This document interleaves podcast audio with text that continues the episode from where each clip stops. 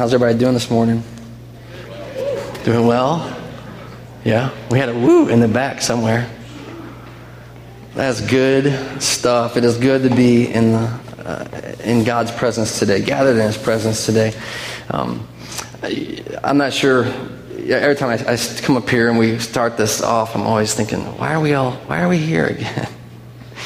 Man, is it beautiful or what to worship God? You know, I, I can tell you, uh, Matt and I have discussed this enough that, that um, our hearts are to be worshiping God like this all the time. Like out there in life, worshiping God like that. A quiet song in your heart, a, a, proclamation at the top of your lungs. You know, for those of you, uh, I have a rather loud motorcycle these days, and I've found that I can scream quite loudly on it. Um, little weird, yes, yeah. And yet, it's such an overwhelming experience to know God. And, and if you struggle with that, I'd say, you know, you're in good company because the Bible is full of people who just are blown away by God's magnificent, magnificence. And I think that we dwell today among people who are blown away by the overwhelming magnificence of God. I mean, just his presence to us is too much to handle sometimes and it's so good. Amen. It's so good. And so I just wanted to share that with you. Uh, we, are spending a few weeks here talking about the big story. I mean, this is huge narrative, and we call it scripture. We call it the Bible. We call it the, the, the tradition that's been handed down to us Thousands and thousands of years of tradition are given to us in this one book right here, right? And uh, translations have, have come and gone, and, and people have reflected in the Word, and there's been books and books and books written on the book, but the book is where it's at. And so uh, I, I have a great passion for the Word. I mean, the Word just drives me.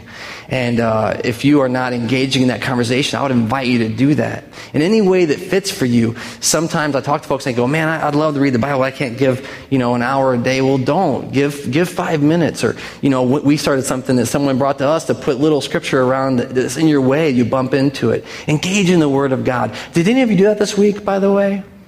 One of the things I put in there last week was talking about praying through some of God's promises for us. You know, the Bible is filled with promises that God makes to us. That's what the covenant was kind of all about. It's all about God. And I don't know if any of you did that, but because uh, we really talk about it explicitly, but you know, spend some time just dwelling through some promises. If you find yourself in a really hard spot, dwell through some promises of God that we find in His Word. The only way you know them is if you're reading them. You don't know they're there.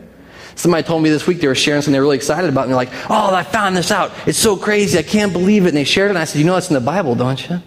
Like, no. yeah, it's right there. It's like, you know, uh, I have a friend of mine that says even a blind squirrel finds a nut once in a while.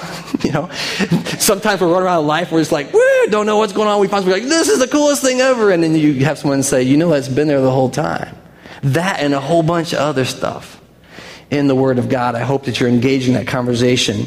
The second big thing is a prayer life. So I would encourage you to be in both those places with God, in His Word and in prayer with Him, and then among His people. This is what we call church.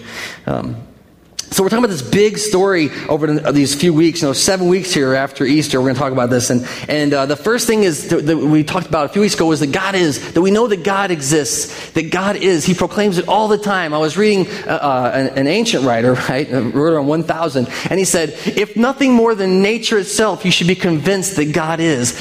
It, and you know, we live in an age of scientific amazement. And yet, the more we dig into science, the more astonished we should be at the level of the created order we live in. It's unbelievable. If you watch the Discovery Channel, it's unbelievable. All the things that are happening around us all the time, and, and they're just a gift from God.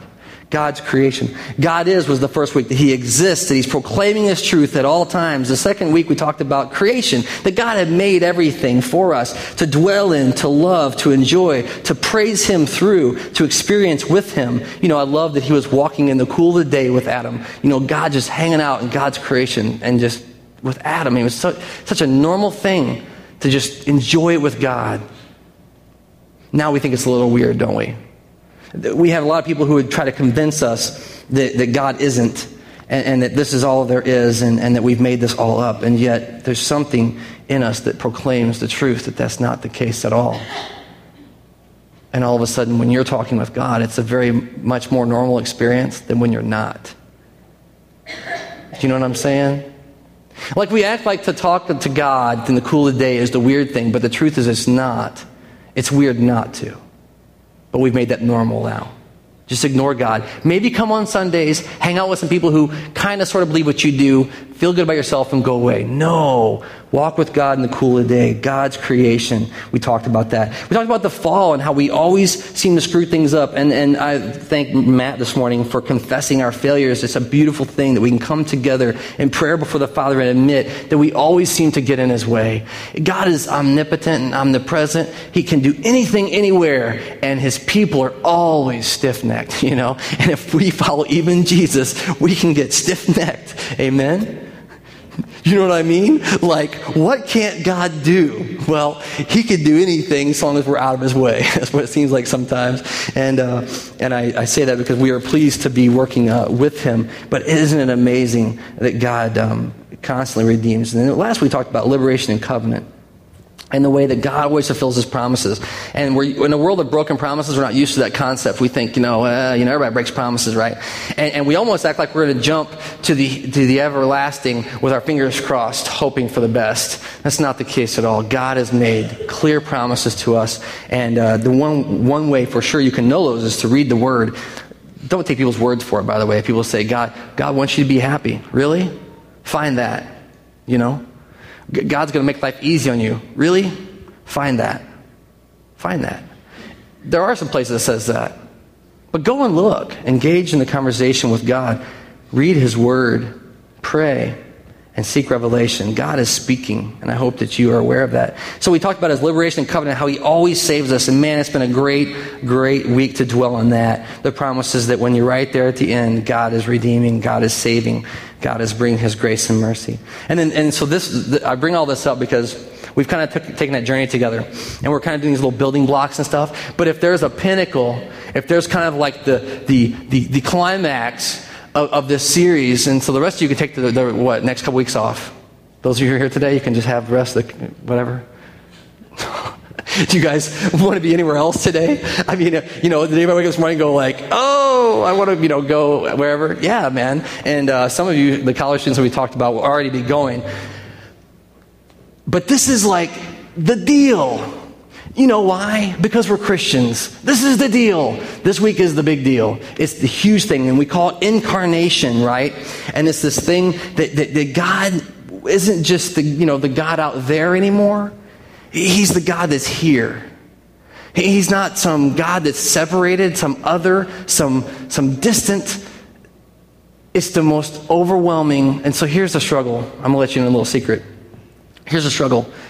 Everything that we are as Christians is tied up in this fact. And so when you start to talk about it, it's like, oh my gosh, how do you talk about the incarnation?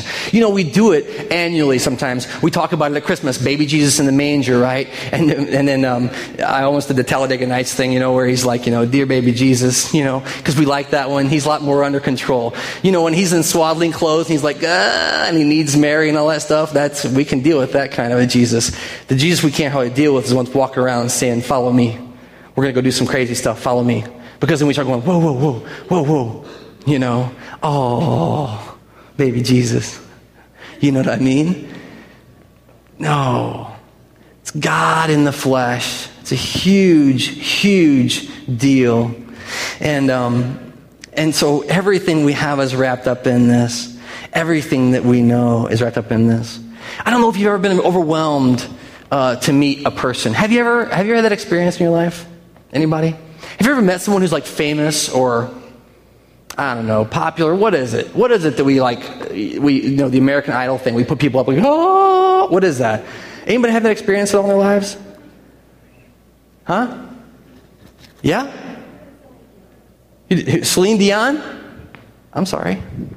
Oh, I'm kidding. Celine Dion. That's awesome. See, you take a risk, and then I do that to you, Karen. I'm sorry. No, that's awesome. How, how did you respond to that? Pretty cool.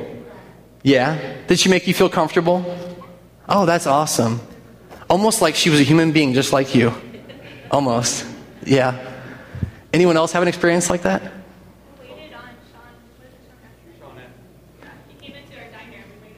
Wow, that's amazing because I don't know who that would be. Rudy? Frodo. Oh, wow. Frodo.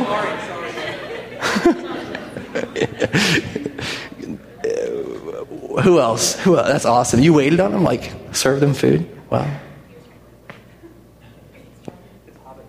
Did you raise your hand, Shelly? Yeah. Um, my oldest son and I went to Garth house. His house? He wasn't there? No, he was home. Oh, you're like you're like breaking in. I was sitting at the breakfast, he and his wife came. Wow. Was he cool? Yeah, he was just an everyday kind of guy. Everyday kind of guy. Well, that's what you get in a country western singer, isn't it? Just like Garth Brooks. yeah. Brett Favre. Nice. And were you freaking out? I actually didn't know that it was my first cousin. My sister's cousin called me.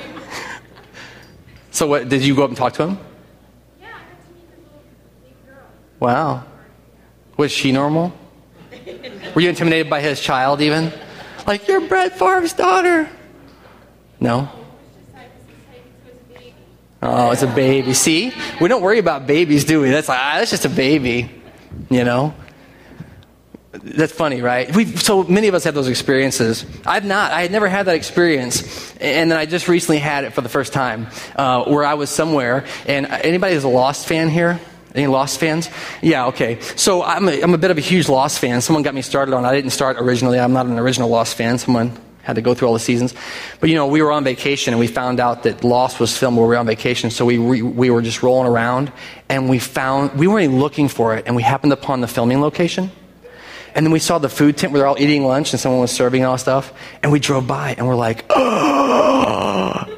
Now I'll tell you, see, I didn't know his Sean, whatever Frodo's name. Was that Frodo really? No. Now I'm all mixed up. Sam. Okay. Well, whoever that was over there, like, I don't know. I only know character names. That's how bad I am with this stuff, right? And so I'm like, it's Jack and Hurley. Right? Those of you Lost fans know I'm talking about, right? Well, we didn't know it was Jack. I shouldn't tell that. We, it's Hurley and Kate. That's what we said.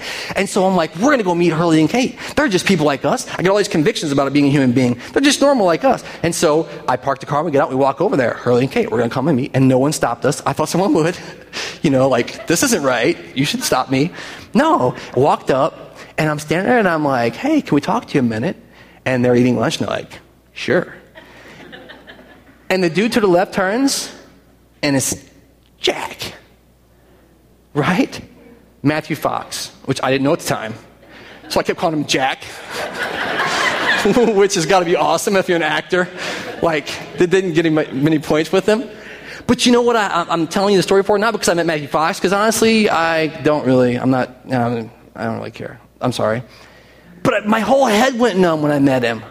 When he turned around and looked at me, and by the way, he had makeup on, blood, and I was trying we just got that part of the series. If you're watching it, I couldn't figure out where that came from. But he turned and he says, Yeah, my whole head went numb. And you think that's bad? Chris was speechless. Like, at least I was still able to talk. She couldn't even talk anymore. And I was like, oh, dude, what's up? Hurley. Hurley, by the way, is my favorite, anyways, right? So I'm just like, I'm all about Hurley. Like, I could be buddies with Hurley. Jack kind of freaks me out, but he's cool. And so I'm like, Hurley, what's up? And by the way, Charlie's the best. And okay. So I'm talking to him, and, and it didn't go really well, honestly. they were eating lunch, we were entreating. But here's the point I turned around and walked away from that, that meeting with them. And as I walked away, I kid you not, following Jesus Christ, knowing the everlasting God, I became convicted of why in the world did I act so stupid around Matthew Fox. Are you with me? He's a human being just like me. And I just started to get this conviction of how am I possibly so comfortable with Jesus? How am I like, hey, Jesus, buddy, we got to talk? Hey, Jesus, I know I got this thing I need you to help me out with. But Matthew Fox, wow, Jack, what's going on? You know what I mean? It's weird, isn't it? We just, I just got convicted about that. And so I, I thought, what's up? That we, we live in a celebrity culture and yet we just don't respect who Jesus is or what Jesus has done. We really don't. Because if we really had a conviction about how important Jesus is in our lives and all the difference he's made to us, you couldn't stop us from telling the story of Jesus. You couldn't stop people from sharing the gospel, the good news of Christ on the cross. And so I've been dwelling in that place with Jesus for the last, uh, for the last few weeks, months. And, um, and I, I, just encourage you to go there with me this morning. But let's open the Word together today. We're just going to talk about this incarnation of God in the flesh this morning. But let's pray as we open the Word this morning. Father God, we come here today because of you, because you are so unbelievably wonderful, beautiful, glorious. There aren't words to express. We try to sing it in praise and we don't get there, but we get close. We, we trust you today, Father, with our time, with our hearts, our minds, our souls, our beings, and everything we have. We pray today, Lord, that your Holy Spirit would ri- dwell richly in us and among us. That, that we claim again the promise that where two or three are gathered in the name of Jesus, the Messiah, you are present and ministering to us. May that be fulfilled today in our body. We pray today, Lord, confess those areas of our lives that we're withholding from you. We, we want to be wholly sold out, completely overwhelmed, numb, crazy followers of you. We thank you for your mercy, grace, for all the hope and joy, and for the fact that you brought us here. So, so gentle with us. We love you and we give you this time. We pray this in the name of Jesus, our Lord, our Master. Amen. So we're going to open today uh, just reading from the book of John. This is the, the, the classic uh, opening, and you can turn there at 736 if you're reading one of our Bibles. I'm just going to read it. Let's hear the word together. It says, In the beginning was the Word. We've all heard this before. And the Word was with God, and the Word was God. He was with God in the beginning. Through him all things were made. Without him nothing was made that has been made. In him was life, and that life was the light of men. The light shines in the darkness, but the darkness has not understood it. There came a man who was sent from God. His name was John. He came as a witness to testify concerning that light, so that through him all men might believe. He himself was not the light, he came only as witness to the light. The true light that gives light to every man was coming into the world. He was in the world, and though the world made, was made through him, the world did not recognize him. He came to that which was his very own, but his own would not receive him. Yet to all who received him, to those who believed in his name, he gave them the right to become children of God. Children born not of natural descent, nor of human decision, nor a husband's will, but born of God. The Word became flesh and made his dwelling among us. We have seen his glory, the glory of the one and only who came the, from the Father, full of grace and truth.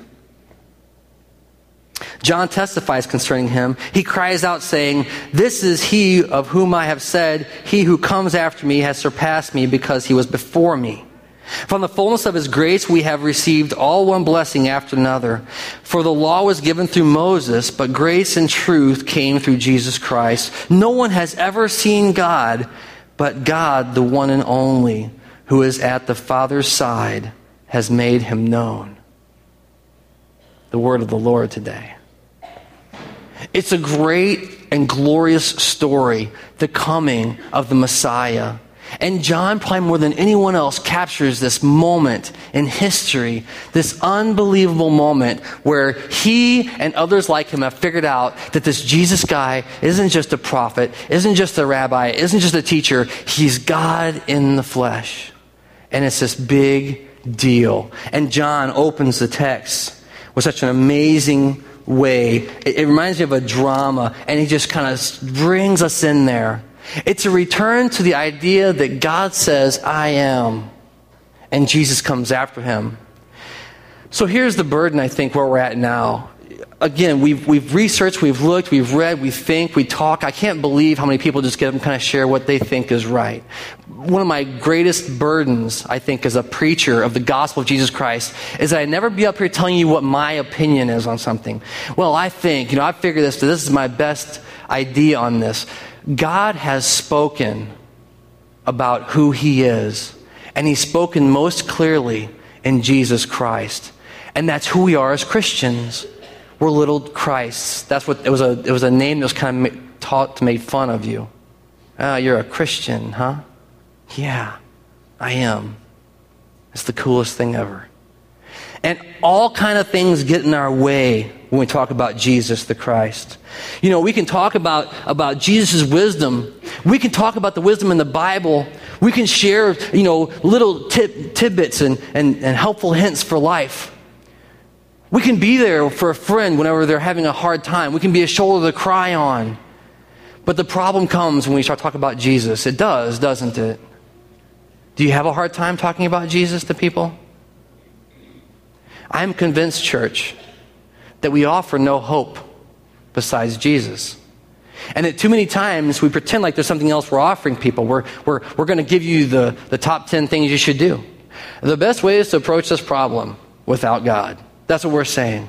And the truth is, and what's changed my life and has changed your life if you know Him, is Jesus Himself. It's all we offer, it's who we are as a church of Jesus Christ. So I want to, you know, we, th- there's a lot of conversations about what Jesus did or didn't say. So I rolled through the book of John because I was blown away. Because what's amazing about Jesus is this He's teaching His disciples. He's come like everyone else. There's tons of rabbis teaching, there's tons of people following. And He's got this kind of miscreant group that nobody wants anyway. So nobody cares. Who cares about Jesus? Nobody cares about Jesus, right? Those who are following Him care, but people who aren't following Him, eh, whatever. You know, just another teacher rolling around. Something begins to rankle those who are the religious authorities. Something begins to kind of not set right with them. They begin to get uncomfortable with Jesus. Because here's the switch Jesus starts to say things about himself that people can't deal with. You think it's hard now to talk about Jesus? It was hard then to talk about Jesus. Remember when Peter denied him three times? You know why? Because it was hard. Because Jesus was saying some crazy things. He was testifying to the truth of who he was. So I went through the book of John, and I wanted to share with you some of the things that, uh, that Jesus said that got him in some trouble, that got him in some trouble. And um, they kind of roll through. And one of the first things in the book of John shows up in chapter 6. And by the way, all these references, I'm not going to read them, but it happens multiple times in the Gospel of John. Jesus says this I am the bread of life. Now you might think, who cares? You're the bread of life. I mean, what's that mean to us? But to a Jewish culture, they knew what he meant when he said, I am the bread of life. Well, he's just starting out, right? Well, then he goes on to say, I am the bread that came down from heaven. Oh, I'm sorry. Does anyone remember the Exodus story? We talked about how God saved the Israelites last week, right? The covenant and liberation. How they were on the water's edge and he parted the waters and they went across and Egypt was swallowed up and his enemies were vanquished. And then guess what happened? Israel wandered for 40 years in a patch of land you could get through in a few days. They just walked in circles, totally lost. And yet God provided for them every day the food they needed. It was called what? Manna, also known as bread from heaven. So Jesus says, I am the bread that came down from heaven. Right? It's a big deal. He goes on and he says, I am the living bread that came down from heaven.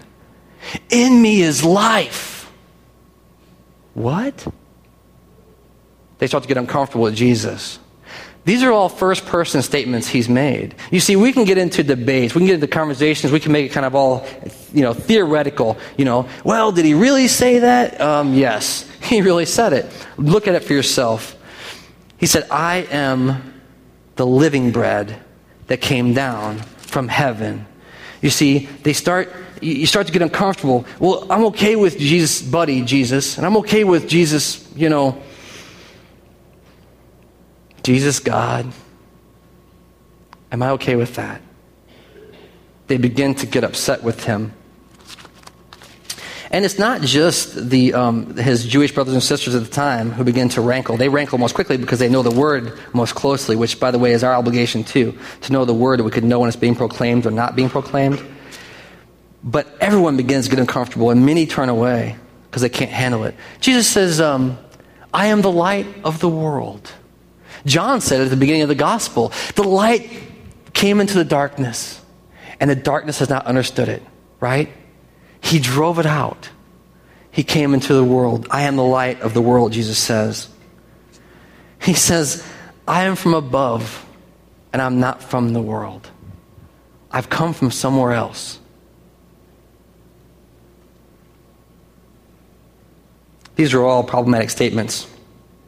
And he gets to this point where he says, I am He. You see, all these statements that I've been reading to you, and the ones we'll continue to read, is Jesus saying, I am.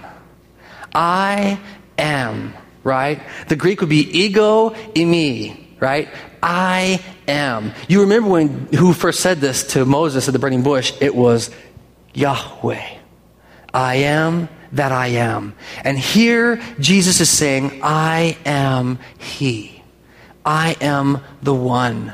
I am. He's making proclaim, pro- proclaiming truths about himself that no one is ready to hear. You see, I think, like us, for them, they were okay with the theory of Jesus being God. I think they were okay with someday out there, maybe the Messiah will come. Someday, yes. But when he does, I'll get it. We believe the same thing. Yes, I get it. Jesus is God. Got it. Check. No. Jesus is God. And it's a whole different thing when you buy into that concept. You see, a Messiah coming indefinitely, no problem. Jesus coming today, problem. It's a problem for you and me. We're going to talk in the next few weeks about eternity and where we're going and how that begins now. Same problem for us. I'm just going to wait for the rapture. I'm sorry, you've missed the bus. Jesus is. Jesus is here. He says, I am He. And this really begins to rankle. As a matter of fact, when you're reading the book of John, he, he gets up, they get upset with him, and they start to say, Hey, who are you? Abraham is our father. And you know what he says? He says, Before Abraham was born, I am. And if you think this is out of context, read it in context because it's even better. Because they say, How is it possible? You're not even 50 years old. You were born before Abraham? And he's like, Yep, I am making a truth claim about himself. The Messiah, the anointed one, the coming king, the God of all things. Jesus had come into the world. He goes on, I am the gate for the sheep, Jesus says about himself. He goes on to say, I am the gate of salvation. If you enter through me, you will be saved. I am the gateway. You must go through me. Do you see how this could be upsetting if you thought there was another way to God? Especially if you'd established a pretty rigorous uh, methodology for getting access to God. Especially if you had something where you came every Sunday or every Saturday and you, and you worshiped, and then there was a special room where special things happened. You know what I mean? If, if all that's in the place and some guy comes and saying, ah, ah, I'm the gate, I'm the way, that's problematic. As a matter of fact, Jesus says, I am the good shepherd, right? I know my sheep, and my sheep know me. That's still true today. That's still true for us. He says, I am God's son, right? He says, I am the resurrection and the life. Not only do you have to get, go through me to, to, re, to receive salvation, but I am the resurrection and the life. I offer new life and an end to death. He says, I am the way, the truth, and the life. And he makes that awfully burdensome comment No one gets to the Father except through me.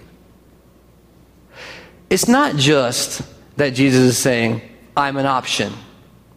You know, try things out. If they don't work for you, you can always use me. It doesn't mean that Jesus is fire insurance for us. We'll keep him in the back pocket. You know what I mean? Did you give your life to Jesus? Yes, I did. Here's my pass. Do you know what I'm saying?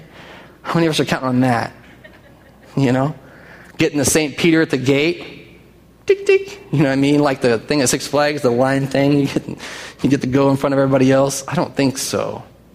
I don't think St. Peter's going to be at that gate checking ID at the door. We have to know him. The way, the truth, and the life. No one goes but through him. He says, I am the true vine. And then he says, My father is the gardener, keeping the garden, and I'm the true vine. Then he goes on to say, I am the vine, and you all are the branches. Right? We are somehow being assimilated into the kingdom work of Jesus himself.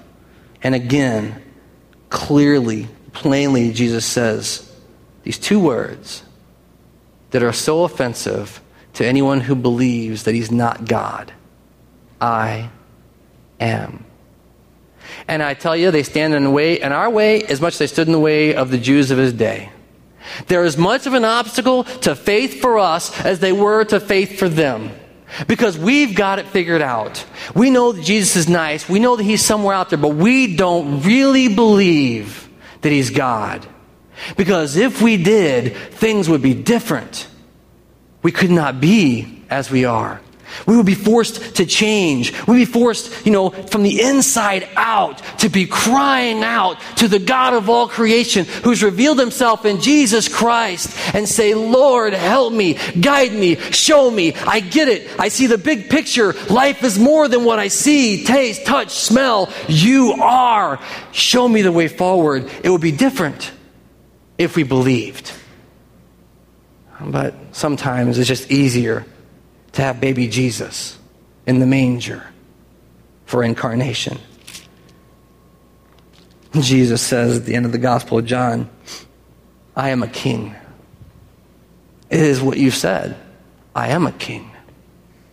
King of the Jews, king of the world, king of all nations. Jesus, the Messiah. And reading through all those things, you know, the bread of life, I mean, all this imagery is just pounding and pounding and pounding at the Jewish tradition. And all these things are just coming on them and they can't deal with it. Thousands of years they've waited for Messiah. You know, have you ever been in a situation where you've talked about something because it's a good idea? You're always like, man, it'd be so cool if we could go, whatever. You know what I mean? Boy, I wish, whatever it would be, you know, I, I wish the kids were out of the house, or boy, I wish we could go on vacation, or man, I wish I could get a new job, or I wish I didn't have to work here anymore, right? Some of us have gotten that experience lately. I hate this place. Hmm, here you go. That's not really what I meant, right? Somehow, things change when it becomes real. It changes everything.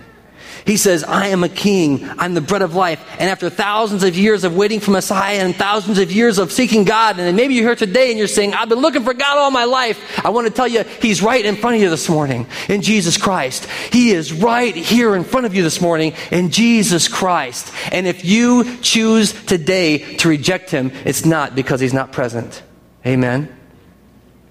It's not because he's not here, it's because you don't really want to receive him. Stuff is in the way pride, tradition, baggage, issues, whatever it is, it's in my way, and it's not my fault, and therefore I can't receive you. Not true. Jesus is here today. He says, I stand at the door and I knock. You know, the problem with preaching about the incarnation of Jesus is this the whole Bible is a story of the incarnation of Jesus. Everything we have in the First Testament builds up to this point when the Gospels proclaim the truth that the Messiah has come in the person of Jesus Christ of Nazareth. And this is a hard thing to deal with. And a whole new book is written, the New Testament books, when these disciples start to go, This is crazy. He has come. He has come. He has come. And they're running around telling the world and telling us today. If you're having a hard time with Jesus being God, you're in good company. It's a hard time for a bunch of folks. I want to read uh, from the Gospel of Mark with you as well. Um, turn back here. Mark 14, page 707, if you're reading along in one of our Bibles. This is what it says. 14, chapter, uh, verse 55. The chief priests and the Sanhedrin, that's the rulers of, of the Jewish people, were looking for evidence against Jesus so they could put him to death. But they couldn't find any. Many testified falsely against him, but their statements did not even agree with themselves. So they're just giving, con- they're just anything they can do to undermine the work of God Himself. And then some stood up and gave false testimony against him. We've heard him say, I will destroy this man made temple, and in three days I will build another, not made by any man. Yet even then, the testimony did not agree with each other. And listen what the high priest says. The high priest stands up. This is the ruler. The, the, the, he's appointed for that time to be the guy in charge of worship for the Jews. And he stands up before them and he asks Jesus, are you not going to answer them? What is the testimony that these men are bringing against you? But Jesus remained silent and gave no answer.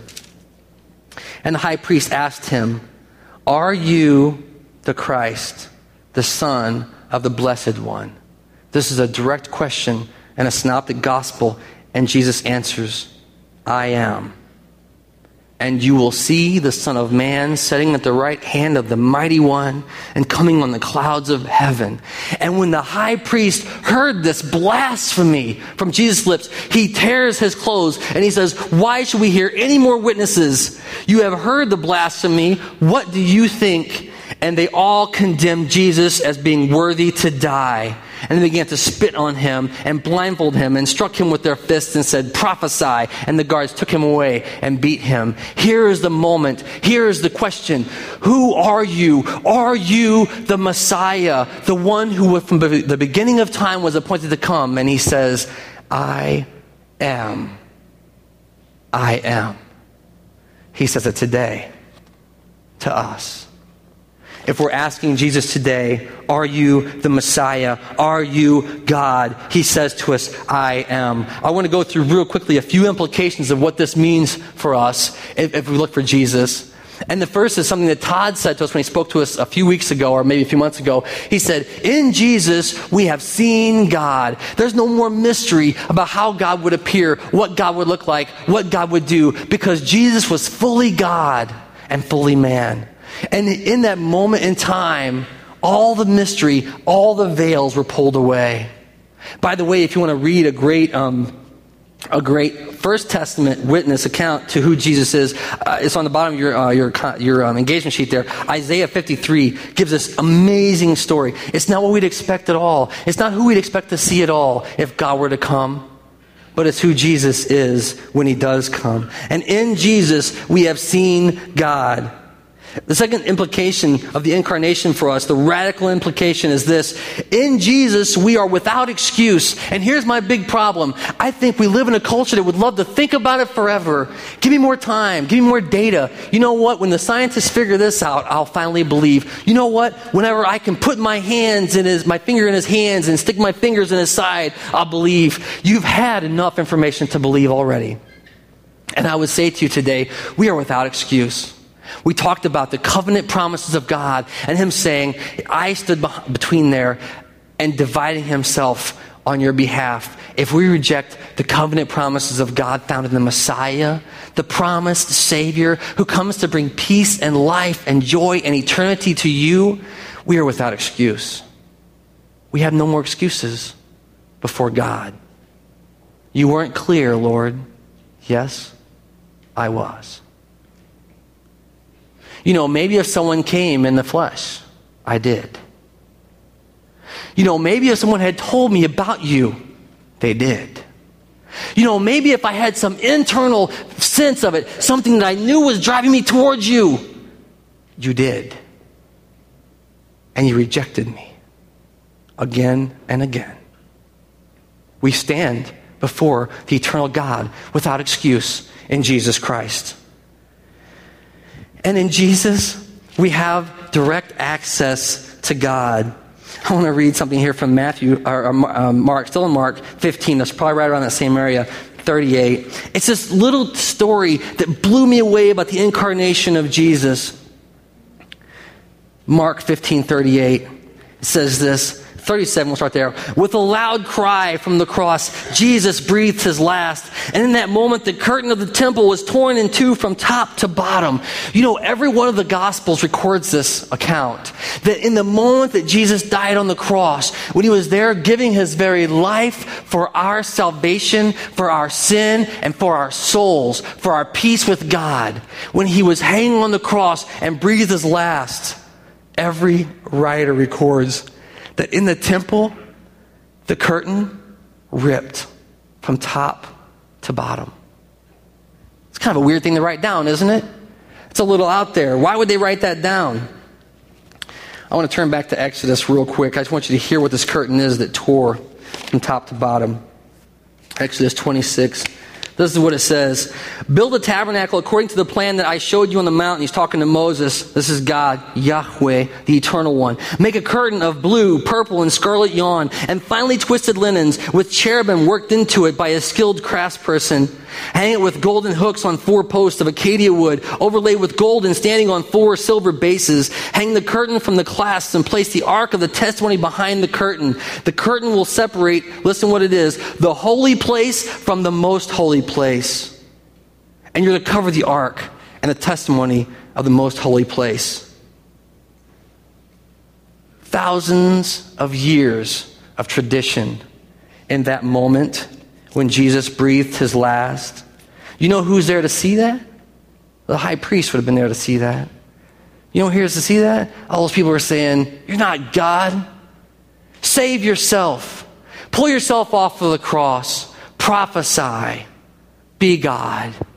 And little did they know, that's exactly what Jesus was doing. In the moment when that huge traditional separation, the curtain, one person go through the Holy of Holies. It was the high priest. He'd go once a year. That was it.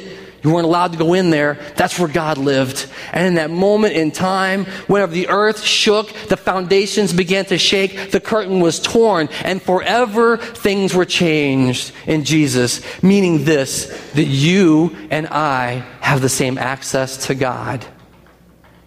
The priesthood of all believers. You can, you know, Hebrews, the memory verse this week says, you can go boldly because Jesus is there. You can boldly enter the Holy of Holies if you know Jesus. He tore down this old wall of separation that was impenetrable, that could not be gotten through, and by his blood. By the way, the whole book of Hebrews is ridiculous with this. You can read it. By his blood, he made sacrifice. By his blood, he entered the temple. And by his blood, he gives all of us a free pass to get in. No more excuses. In Jesus, we have direct access to God. Thousands, I just want you to dwell on that for a moment more. This type of worship was in place for thousands and thousands of years. It's like you would go to church and nothing was the same anymore. It was like you would come here expecting one thing and find out that God was already with you. That God was out there, day in and day out, loving you, caring for you, ripping down the veil and saying, Speak to me, I'm right here dwelling with you. It was a big deal when the, the temple curtain was torn in two. When they wrote it down, they knew, man, this is going to start trouble. Trouble. Because things have changed. They paid with their lives for the statement. In Jesus, we've been shown the way. We've been shown the way. You want to know what Jesus would do? Do what Jesus did. He did it. Read the Bible. You got to know it. Do what Jesus did. In Jesus, we know the way. And the last thing is this in Jesus, we have absolutely, completely, totally, unequivocally everything we need. This is my problem, church. If we're offering people anything besides Jesus, we're offering them something less. He's everything you need, He's everything I need. He's God. He's not easy to control. you got to follow Him. You got to listen to him. You got to just sit there and say, from the inside out, Lord, change me today. But he's all you need, and he's all I need. If you've come here today and you don't know Jesus, I want to confess to you plainly today that he is the solution you're looking for that the peace with God, that the big story, the thing you're caught up in, life don't make sense, what's going on? Jesus is the answer. It's so cheesy these days, isn't it? We've said it so much, it sounds trite, but it's true. He is the solution, the Alpha, the Omega, the beginning, the end. He made all things, even you. He knows what you need before you need it. The incarnation brings all things together. Remember the garden? there's a passage in 1 Corinthians 15 that Paul writes and says, Just like in Adam, all have died. That's our sin. So, in Christ Jesus, all are made alive. This is still true for us today. I'm going to invite you today to respond. And there, I, I, we say this every week, but I mean it from the bottom of my heart. There's no way, there's no right way to respond but to repent to turn and face the eternal God. Wherever you are, whatever you're struggling with, and you can do it right where you're sitting. You don't have to raise your hand. You don't have to say certain words. You just turn in your heart towards the eternal God, and He is right there waiting for you today. I'm going to invite you right now to pray with me that we would know Him this day. Father God, we thank you for today. We thank you for the gospel of Jesus. We thank you for God infleshed. It's too great for us. It seems impossible to communicate. It seems impossible to know. And yet, Father, our confession to you today is that we were those who turned. We were those who spun around and found that you were mashing your chest into our face. That we had run so far from you that we thought, oh, there's no hope for me. And when we turned, Lord, you were there. Father, today we turn again. And maybe for the first time today, we trust you. We turn to seek you.